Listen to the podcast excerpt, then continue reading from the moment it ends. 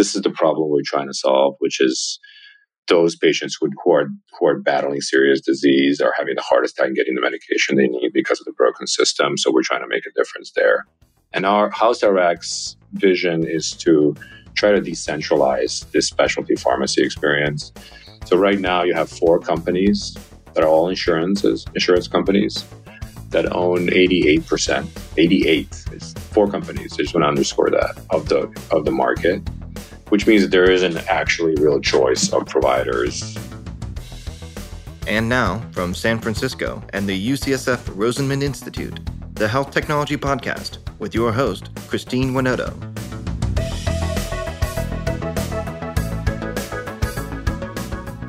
We all know that waiting in line for your medication can be a slow and frustrating process. But with the rise of specialty pharmacies, we are beginning to see faster and easier access to certain medications. Co founder and CEO of HouseRx, Ogi Kavazovic, is here with us to explain the inner workings of this 250 billion plus dollar market. With 20 years of experience working in tech startups, Ogi sees how technology can fix what he calls a broken system of patients receiving access to expensive medications. Today, I asked Ogi about his journey into health tech and his vision for the future of specialty pharmacies. Here's our conversation.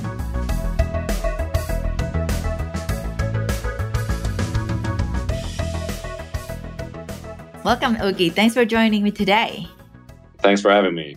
It's uh, it's so exciting to have you, and I I thought it would be good for our listener to hear a bit about your background. And I just thought it's interesting that you start your career not really in healthcare, but somehow you're solving the healthcare problem that we're facing. Maybe you can share with us your journey. Yeah, I mean, so you know, the the connection between me and healthcare is the, is is the same as uh, is the connection between startups and healthcare these days. Um, it's so great to see that there's such a um, uh, rich ecosystems of startup companies, technology and otherwise, uh, that are trying to make healthcare in, in, the U.S. and worldwide, but particularly in the U.S. better, and it needs to be better. Um, and so that's kind of that's kind of where I come into the picture. I'm uh, I happen to you know I was a computer science major in college, and I just happened to be graduating during the first dot com boom. And so instead of, you know, whereas people who were three or four years, and this was in 2000, people who were three or four years ahead of me would have taken jobs at Microsoft and Oracle. Those, those are sort of the big software companies at the time that were gobbling up all the talent. When my generation was graduating, all of a sudden, this is a very new thing. These quote unquote startup companies, sort of an, even a new term back then, uh, were gobbling up all the talent coming out from college. And so I was sort of part of that wave. I got gobbled up by a startup as the first engineer directly out of college. That was my introduction to corporate America. It wasn't that glamorous. It was a really sort of terrible office in Waltham, Massachusetts. Uh, uh, sort of, uh, there was a guy on the cheap. There were two other people there, and you know, and they were trying to. Know, I just started coding uh, whatever they told me to code, and I was sort of starting to get exposed to corporate America that way. Um, fast forward twenty plus years later, I'm I'm uh, afraid to say, uh, and I've done almost exclusively just startups uh, throughout throughout those two decades. I think once I've uh, I really like the aspect of building something from scratch and the challenges that come with it and so forth. And so over those 20 years, I went from being an engineer, um, today CEO, but in between really went into uh, product management and product marketing and those sort of disciplines that are adjacent to the hardcore engineering work.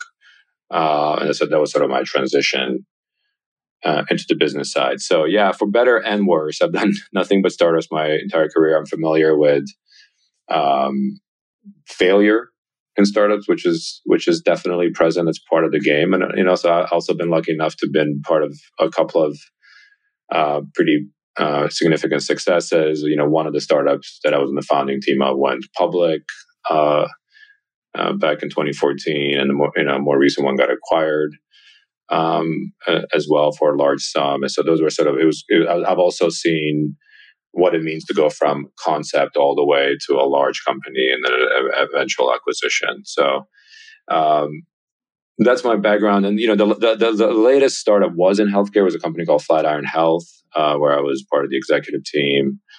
Um, and that was my introduction into healthcare. Uh, so I'm a relatively newcomer to the healthcare space. Uh, but I do bring that sort of startup experience and how to build a company, how to bring technology to bear to solve a problem. And um, after Flatiron got acquired, um, I started looking to sort of, st- you know, I, I, I, became so interested in healthcare that uh, I wanted to, you know, I sort of made up my mind that I would, at least for the next next startup, number five now, mm-hmm. uh, would stay in healthcare and look for a big problem to solve there. It is definitely addicting to be in healthcare, I think. yeah, I mean, it's such a such a huge surface area. It impacts everybody at some point in our lives. Um, it's easy to relate to on a mm-hmm. human level. Mm-hmm. You can talk to you know sometimes when you have a really technical startup, your family and friends don't understand what you're doing. You know, in healthcare, there's this, this sort of everybody sort of understand. Everybody goes to the doctor at some point, uh, goes to the pharmacy at some point, so they could have intuitively understand. So you feel like you're connected to a real problem experienced by real people, and it, it, that is motivating in itself. That you're not, you know, you know, working on, I don't know, no disrespect to, to the to Facebook, but like, you know, working on an avatar in the metaverse, but actually trying to, mm-hmm. uh, you know, do something here and there, and that, that, that, that could affect people that you know and family members and so forth for the better. And so that, that has an additional layer of motivation. So in that way, yeah, I agree. It is addicting is that, that, that, that feeling of having a real impact is real, uh, really energizing. I think in, in a way, yes, it's kind of you see something that closer to you know many people have experienced healthcare and i think it feels very concrete the impact that easy to digest i guess like oh i make that yeah. impact because it's a changing people's life. But i thought it was really interesting that you know before you get to healthcare you went to you know you work for Schlumberger which is very you know oils energy company which is so different. But along the way what are the things that you learn from all the different industry that because oftentimes people go to healthcare coming from the different industry. There's always yeah.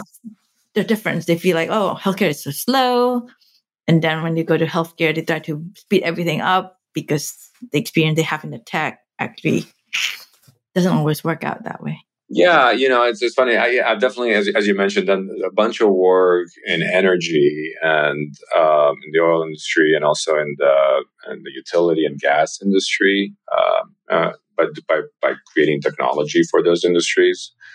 Um, and um, you know, I I actually, you know, for what it's, you know, I'm maybe a little bit of a contrarian here, but I don't think healthcare is that different mm. than as, as different as people think. from some of these other industries. You just have to kind of find a, a, a somewhat um, bureaucratic, a somewhat regulated industry, which, which there's no shortage of out there, and then it, it actually it actually mimics healthcare pretty well. So, just as an example, I mean, right before I got into healthcare, we're at a startup that was selling to gas and electric utilities, like the word the likes of PG&E here and in San Francisco, but and all over the country.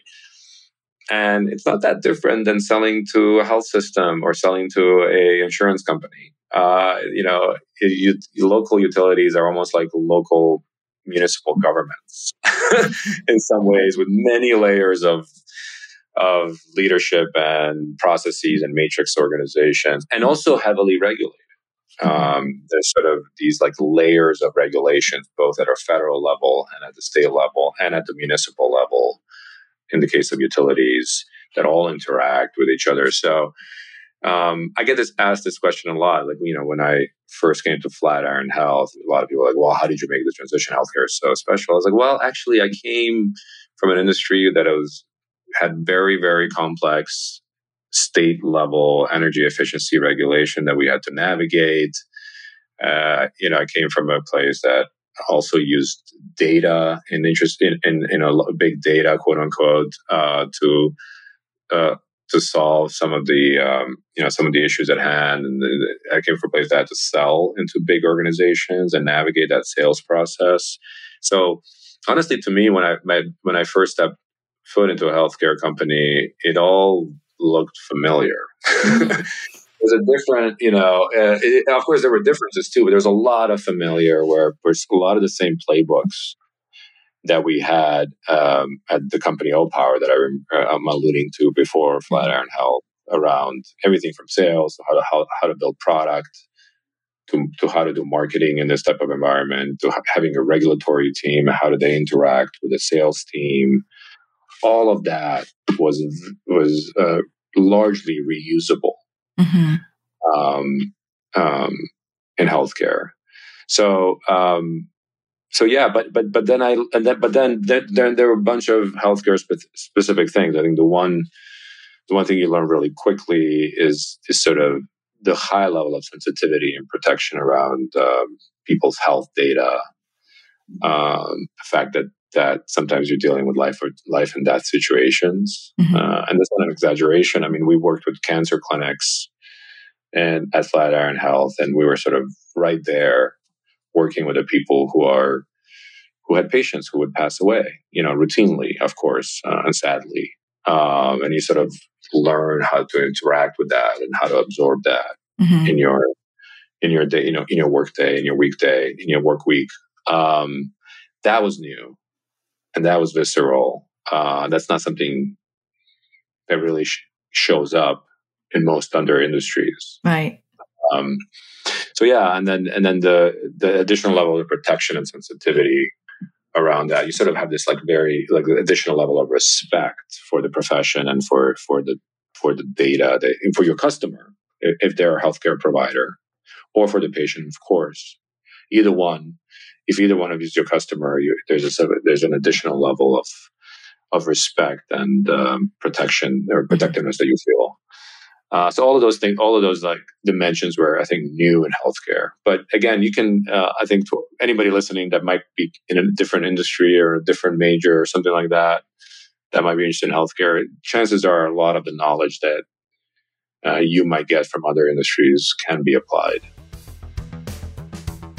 This podcast is sponsored by Brown Rudnick's Global Life Sciences Group a team of legal professionals that help life science companies, lenders, and investors around the world turn good science into good business. Learn more at brownrudnick.com. This podcast is also sponsored by Cannon Quality Group. Cannon Quality Group has been helping medtech startups set up quality management systems for over 10 years. If you're unsure when to get started with quality management in your startup, turn to the experts at cannonqualitygroup.com. And that's an interesting that you mentioned. I mean, there's a lot of similarity, familiarity. And one of the things that oftentimes people in healthcare, at least in the US, we like to think that um, in many other industry, people who pay for the service are the one who receive the service. And oftentimes in healthcare, it's not really the case. Right.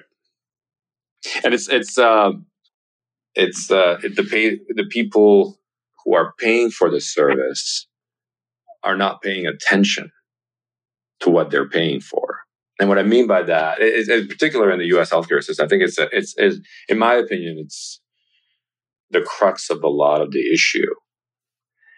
Because if you think about it, you know, so much of the healthcare is paid for by employers. Uh, and then if you look, you know, other, you know, and if you put aside some of the most sophisticated, very large employers like Walmart, for example, or Amazon, where they really like get into bring a very sophisticated team to analyzing their healthcare spend.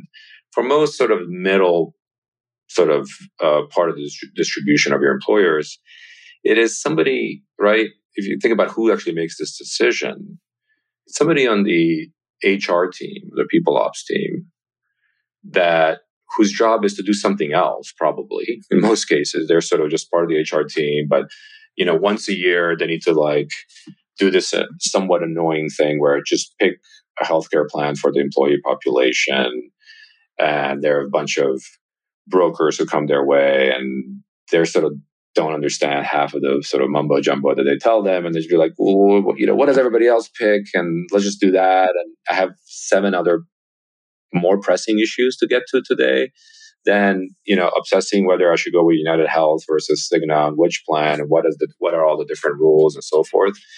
Uh, and so and so they make a decision and they never think about it again. And that decision is incredibly consequential because then it's that employer who's paying the bill. Mm-hmm. And so whatever shenanigans that might might happen behind the scenes, like nobody's the people who are actually paying are not paying attention to them because they have other they just sort of assume that's a cost of doing business and they pay whatever it is that they have to pay and move on. It's almost like a tax. And that's a real um, that's a real big, big, problem. You can and you know you and there that that creates an environment for abuse. Mm-hmm right? It's almost like you have, uh, I don't know, like an uncle who sort of gives you a stipend and doesn't really, doesn't really, you know, uh, doesn't really pay attention to what you're spending it on, and doesn't. And there's no rules how to spend it, and so you just sort of go out there and you know who knows what you're going to use that money on.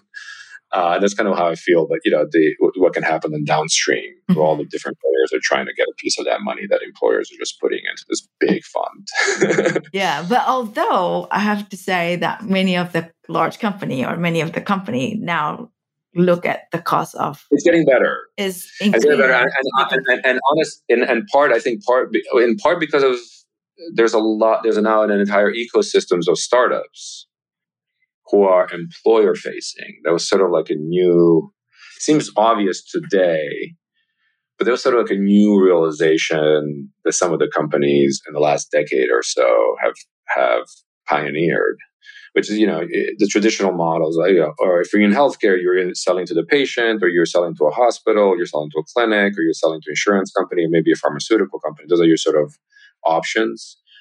And somebody at some point said, "Well, how about the employer?" you know, selling healthcare services to the employer is an innovative thought, isn't it? It's like it's not immediately intuitive.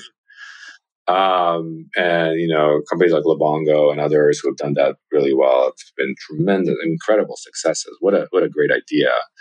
I'm an advisor of a company today called Spring Health, where they sell mental health services to employers. Um, they're doing incredibly well. Um, and you know, so uh, yeah, it is getting better, and that's you know because of the startups that are supporting them now. Employers, it's making the employers more sophisticated buyers of healthcare, and and hopefully pay attention. And in my opinion, is the more they pay attention, the better, and not just to the overall cost. There's so much nuance underneath in the overall cost. You know, sometimes if you don't pay attention, I'm giving an example. Uh, if you don't pay attention, you know, some um, you know, uh, let's say a, a, pharmacy benefit manager, which is, uh, you know, part of your employer cost is what you spend on drugs for your employee base. And they'll say, well, you know, as long as you pay us X dollars per, per employee per month, we'll take care of everything. So it's like black box. And so the, from an employer perspective, then, and then you have another uh, pharmacy benefit manager come and say, well, we'll pay you, you know, one, yeah, I'll use round numbers. We'll say we'll pay $100 per employee per month and we'll, everything we take care of, employees will have all the drugs that they need for whatever, whatever they needed. And you as an employee say, well, that sounds great. And somebody else will come in and go, we'll do it for $95. And then another one will say, we'll do it for $92. And, mm-hmm. you know, you say, okay, great, let's go with 92 and problem solved. Uh, check, moving on to my next task of the day. But then if you don't look under the hood, what you what if you had looked under the hood, what you learn is that actually, if you, you know, you know, what you get for that price is, um, almost, you know, like you know, something that we see, like for example, very commonly in the pharmacy industry, which is you don't have pa- there's no patient choice, there's no employee choice. So if you do want to have a particular drug, you have to fill it with a particular provider, which, which could be halfway across the country. So they have to FedEx the drug to you and you have to call into a call center and go through a bunch of bureaucracy. So you're like subjecting your employees to quite a bit of hardship by making a seemingly easy decision to go with that $92 plan or 90 any plan really has this has this feature. And so um, and so you really have to kind of look under the hood and, and look, okay, so what do I get? What does the employee, what, what does my member experience look like? You know, um, and, and so forth. And that's not easy to do because even if you ask those questions, then you have to know, okay, well, what is standard and what is not standard? What is market? What is reasonable to ask for? What is not reasonable to ask for? And so, unless you like really take the time to educate yourself about a bunch of different things, you're not really in position to negotiate with these experts. And so they always sort of take advantage of that. And so, you know, how do you solve that problem is is a real tricky one.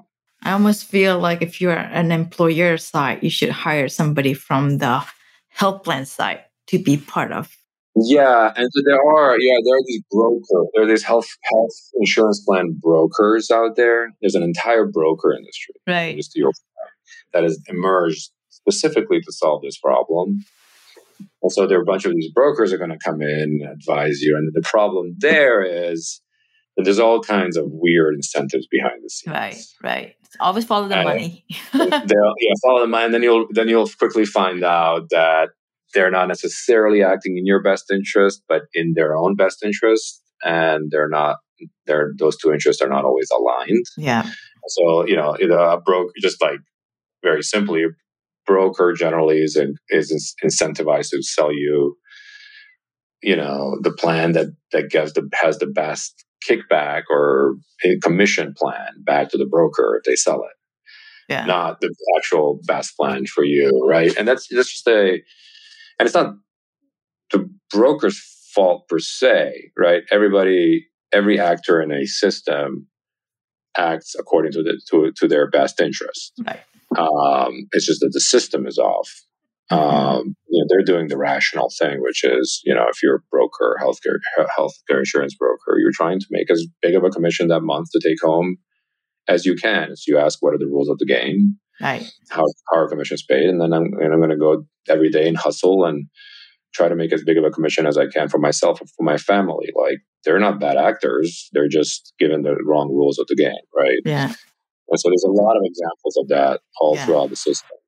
Which make me, uh, which brought me to my next question is about House RX and right. how do you, you know, um, maybe we can start with like what is House, you know, what is House RX is trying to solve, and what's the genesis of it? Yeah, I alluded to it a, a bit uh, in my PBM example, but uh, there is one particular, you know, uh, we're working in the specialty pharmacy space, and that those two those that term doesn't mean a lot to a lot of people.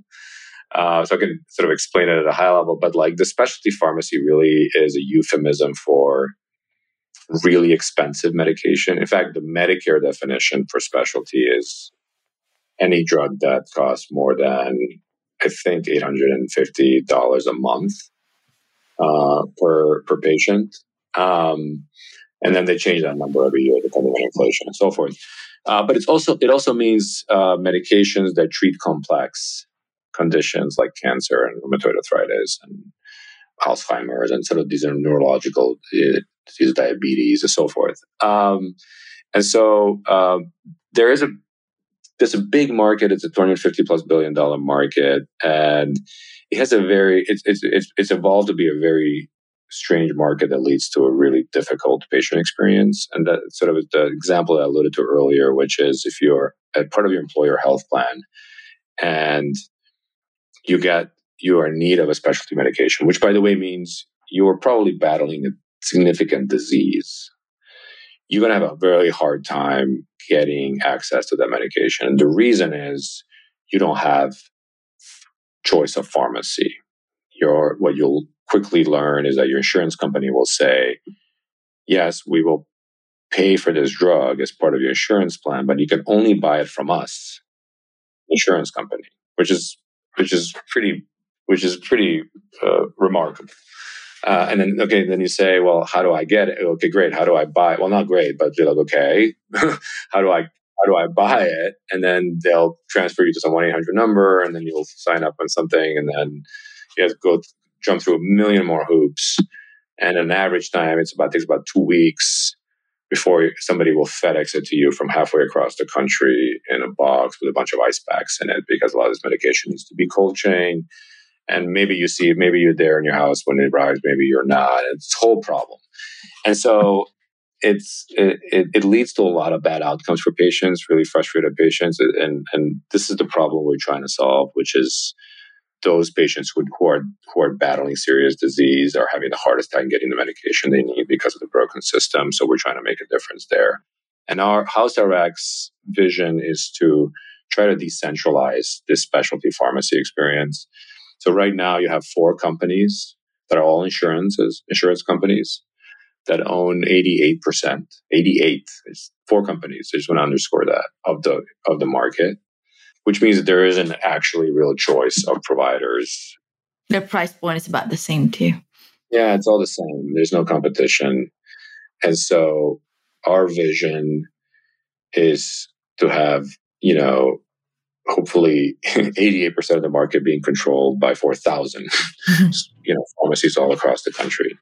And that's at the highest level and gonna, and just have it be local, just, just like your CVS's and Walgreens of the world that are in every corner in every town. And you can sort of have choice and different options and you can choose whether you let people prefer Walgreens, some people prefer mm-hmm. CVS for weird reasons. Uh, that doesn't exist in specialty pharmacy, and I think it needs to. I think everybody intuitively understands that it needs to. It's better uh, that for that competition to form. So we imagine a world where specialty pharmacies are everywhere, and um, and in particular, you know, the way we're going about it is actually not just everywhere, but being conjoined with specialty clinics. Mm-hmm. Where there's an infrastructure, in like a really like one of the most pragmatic ways to make this happen in a relative that in a on a timeline that won't take hundred years, right? Is to uh, take advantage of existing infrastructure, and so there are thousands and thousands of specialty clinics all across the country existing, and we really like this model where. Uh, because, both because of the existing infrastructure, but it also because these are complex diseases, it makes sense that the the uh, application of medication is closely coordinated with the with sort of the medical treatment as well, the medical side of things. Uh, and so, what HouseRx does is help specialty clinics add a specialty pharmacy and specialty pharmacy services as part of their offering mm-hmm. uh, to their patients. So that means, like for me as patient, I go to oncologist specialty practice, and then they give me a medication, uh, like a cancer drugs, and I can just buy it online through your site or there's a brick and mortar? You can get it right there. No, you get it right there in the clinic. You can get it right there in the clinic. They have a sort of a physical space within the clinic that is a specialty pharmacy to have some have some to keep inventory there to anticipate. We help them with all of that. We help them anticipate the inventory they would need based on their visitation schedule and based on what's sort of the most um, frequently prescribed drugs. You can just pick it up right there and talk to the, the care team. And the price will be lower compared to if I have my insurance. Well, yeah, in most cases, I would say no, in most cases the price would be the same, and mm-hmm. that the reason is is that you can actually what the price in this case because it's always insurance paid. Mm-hmm. They're really expensive medications. You're talking about multiple thousand dollars, sometimes mm-hmm. tens of thousands of dollars. Right. Nobody, nobody's paying cash. Mm-hmm. If, it, if they were paying cash, yeah, the price would be pretty low, mm-hmm. but that's not really, that almost never happens. What the price is what your insurance company says is your copay for that particular medication. And it's predetermined by your insurance company. So it turns out that whether you do it this way or whether you have, you know, wait two weeks to get it shipped to you halfway across the country, your out of pocket will be exactly the same so there, uh, and and so there won't be you know uh, and, and and we're trying to over time influence you know there's ways we think we can uh, improve that in the longer run mm-hmm. and and start you know working with our providers to prescribe lower cost medications and so there's some formulary management things you can do to actually save money to the patients but this is controlled by the insurance but what you can do is for the same copay that you would have paid you know this really suboptimal experience you can get a really great Mm-hmm. So the white glove experience with the experienced care team. The same care team is taking care of you mm-hmm. in your sort of medical, you know, medical treatment of your disease. The same team that would be uh, providing you with the medications that need and following up with you, make sure that you're taking it, teaching you how to take it. A lot of these medications, by the way, are self-inject medications. Mm-hmm. It's a really intimidating thing to just like get online and come to your home and figure out how to, you know, mm-hmm. insert the syringe somewhere mm-hmm. into your body. And so having a local team where you can go and talk to them in person they can show you how to do it. And if you have any sort of apprehension about it, they can be there to support you and so forth. We think is very important. What do you think about, you know, now everybody's talking about the Mark Cuban uh, pharmacy company. And actually, a friend of mine uh, mentioned to me the other day that his father, his father has cancer. And um, so his mother, they, they, go to a very, uh, just, you know, very, the cancer center in East Coast that's really known. And so told his mother, I was like, well, you know, you can take this medication. If you go the regular route, it costs $18,000. But if you go to this um, Mark Cuban pharmacy company, I think it's called, I don't remember, the Cost Plus, Cost Plus drugs. Yeah. Drugs. It's, it costs $36. $18,000 and $36. Yeah. So. And how do you view that? Like, how is that play with House RX? So look, I, I think what what I, I love sort of what Cost Plus is doing. Uh, we're very very supportive of the, the fact that it exists and there's this additional option. I do think this example that you are bringing forward is, is a little bit of a marketing gimmick. It's not really accurate. And what's actually happening there is the the 18 so there's a couple different things happening. One is that there's a there's an $18000 brand name drug and the generic version of it is might, might cost like so you know I don't know, in your mm-hmm. example I'll take numbers uh, as you said at thirty dollars. And so if you prescribe the brand drug uh, certainly it may, it may be this crazy but nobody really does that. So any if you look at if you actually compare generic drug to generic drug the price that it's on cost plus drug and what it would be in any other pharmacy would probably be very similar. Probably be maybe cost plus has it for thirty six dollars, and some other pharmacy will have it for fifty dollars. That would be the difference, not eighteen thousand dollars to thirty. So they're kind of taking advantage of this general rule where wherever there's a generic version of the brand drug, you should just use a generic version. But they're not the only ones providing. You can get a generic version of the drug anywhere. That's number one. And then the other dynamic that's happening is this difference between paid by insurance and paid cash by the patient. Right. A lot of the times, uh, you can go if your insurance is paying, your copay will be twenty dollars. But if you look at the invoice to the insurance, it will say eighteen thousand dollars. And you could say for marketing reasons, oh well, that drug cost eighteen thousand dollars, and my insurance paid seven thousand nine hundred and eighty dollars, and I paid twenty dollars, and I could have gotten it. So the real comparison to the patient should actually be what did you pay out of pocket with your insurance versus what do you have to pay cash on cost plus. So, you know, it's quite possible that that comparison also be very similar. Yeah. I need to double check with them. But yeah. I think that some of it probably there's a pre-authorization. You have to wait and then, you know. Right. So if you if you're a cash payer, you you definitely if you're a cash payer and don't have insurance and don't want to deal with it for whatever reason, then yeah, you want to get the lowest cost generic version of the drug, and Cost Plus is one of the best.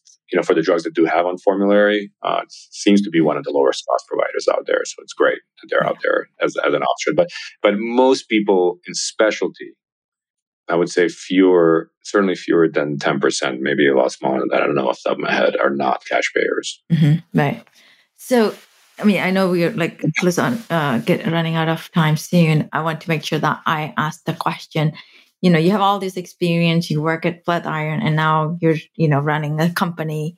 Uh, what are the things that you did not know when you started that you learned along the way? And also areas that you learned before that like wow you know now i know better because of the experience that i had. Oh my god i mean so you know the specialty pharmacies i can sort of answer a few, couple different ways. Um, one answer is, and especially pharmacy space has been so fascinating to sort of peel the onion back on. I've spent countless hours and days reading through these different contracts between the various entities in the space, between the distributor and the PBM and the pharma company, all of these different big entities and how they interact with each other. It's just I mean, the amount of learning there is there at the detail level is almost overwhelming. so, yeah, I didn't know. I would say I didn't know anything looking back now, how little I knew about specialty pharmacy when I decided to go after it was probably really helpful. Had I known then what I know now, I would have probably been very hesitant to get into it. uh, so the, the, there is this like uh, blissful ignorance and naivete that I think a founder kind of has to have at the beginning, and sort of optimism that comes from that naivete that is a feature, not a bug. Um, you just sort of have to decide this is an interesting space. There's a lot of problems here. Whatever I think is true now is probably going to be not true. I'm going to learn that it's probably not true. A lot of the assumptions that I have now are going to prove to be false by the time I keep reading about it. But you just have to, and you have to be okay with it. You just have to make a bet, bet on a space. Um, and that's sort of in terms of unknown. There's like a long, long list of things that I've learned that we don't have time to get into here. But um, but then in terms of um, things that I've already known that I'm bringing to bear, I, you know, I think a lot of this is the first time I was always, you know, I've, I've been part of leadership teams. The first time I'm CEO, and um, I think a lot of the I feel ready for the job in many ways because I've gone through all the different roles, the different companies. So I'm bringing, you know, I'm, you know, I'm, as a founder in my 40s now. Uh, I feel like I'm bringing all the sort of past experiences, both from different industries and also different roles that I played, to bear into this new role, and that gives me a lot of like it, it gives me a good amount of confidence. Um, that I think um, that's helpful. It, you know, at least you know, you know, in terms of like management structures and so forth, how to run it. How do you run a technology company internally? Like, I don't have to sort of reinvent the wheel there. I sort of know how I would like the leadership team to be structured. I know how I want the internal processes to be. I know how I want the sales team to interact with the product team. All of that I can sort of not have to like figure out as I go. I can you know put existing playbooks and then focus all the energy mm-hmm. and all the learning into this particular domain space, if that makes sense, and trying to get as smart as possible about this space. I was just thinking, like, you know, when, you know, with all the experience, the past experience you have, you've seen um, example for the management structure that worked really well and not so well. I'm sure you learned right. from that.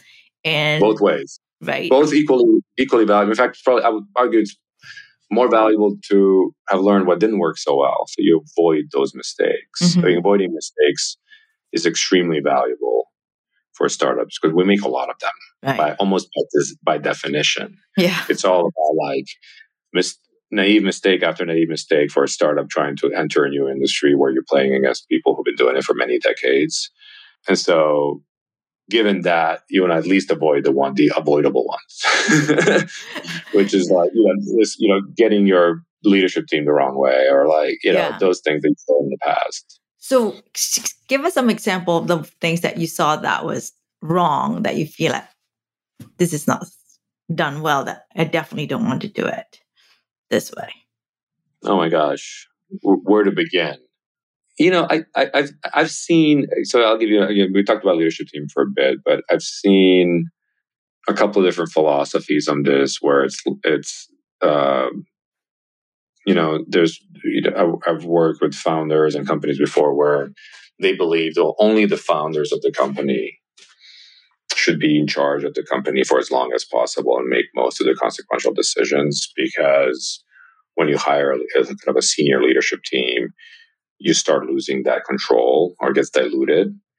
And and I think that's a and, and, some companies do it that way. They actually, you know, I've you know, I've seen I've seen companies not create a leadership team and just sort of have the one or two or three founders, depending on how many there are, kind of be the leadership team by def, by by definition. I think this is a significant mistake because what what you have to realize just on, on leadership is that the, the, the goal i think that makes sense to some extent when it comes to like really important strategic decisions. At the end of the day the ceo or ceo plus the founders get in a room and make a decision whether to sell the company or make a big decision whether to acquire some company ultimately those kinds of big consequential decisions will have to come down to one or two people at the end of the day. But most of the purpose of a leadership team is actually not to make those decisions because they don't come up that often. well, the purpose of the leadership team is to keep everybody rowing in the same direction. Um, that's that's what I, like if you if you want to have a company be very efficient and grow go go forward very fast, what you want is every team to know exactly where you're going and every day uh, and every week and doing and, and if everybody's synced up in their rowing and, and, and pointing in exactly the same direction, your boat will go you know forward at the maximum speed. But if everybody's rowing a little bit different direction, even your boat will zigzag, and you will not you will not be moving as fast as as as you can. And that is a very difficult challenge. And in order to do it effectively, you actually need to involve a reasonably broad group of people. So you want to head up every significant function and department. This is, seems obvious, but sometimes mm-hmm. we examine in startups we examine everything at the core principle level. Like you know, every company has a leadership team, but you will go to startup and they'll be like, well, do we need a leadership team? What is the purpose of a leadership team? You know, where did, what is the history of leadership teams? And then we have a bunch of nerds like looking at the history of leadership teams and sort of develop their own opinion. That's just what we do at startups. And so you could, you, you know, reasonable mind can actually ask this question. But, you know, my conclusion has been definitely have a broad and inclusive leadership team better than a small one because their number one primary function or purpose is to keep everybody aligned. And the more you, more people you have, if you get that leadership team aligned, and that takes repeated communication, repeated realignment, realignment, and then it, they will in turn keep all their teams aligned on that on those same objectives, and you will have a better chance of running, running, running fast and being being more efficient than the big mm-hmm. bureaucratic companies you're trying to disrupt. Yeah, well, that's great. Well, thank you for your time and it's been really a pleasure. Thank you for having me. So it's fun talking to you. Thank you.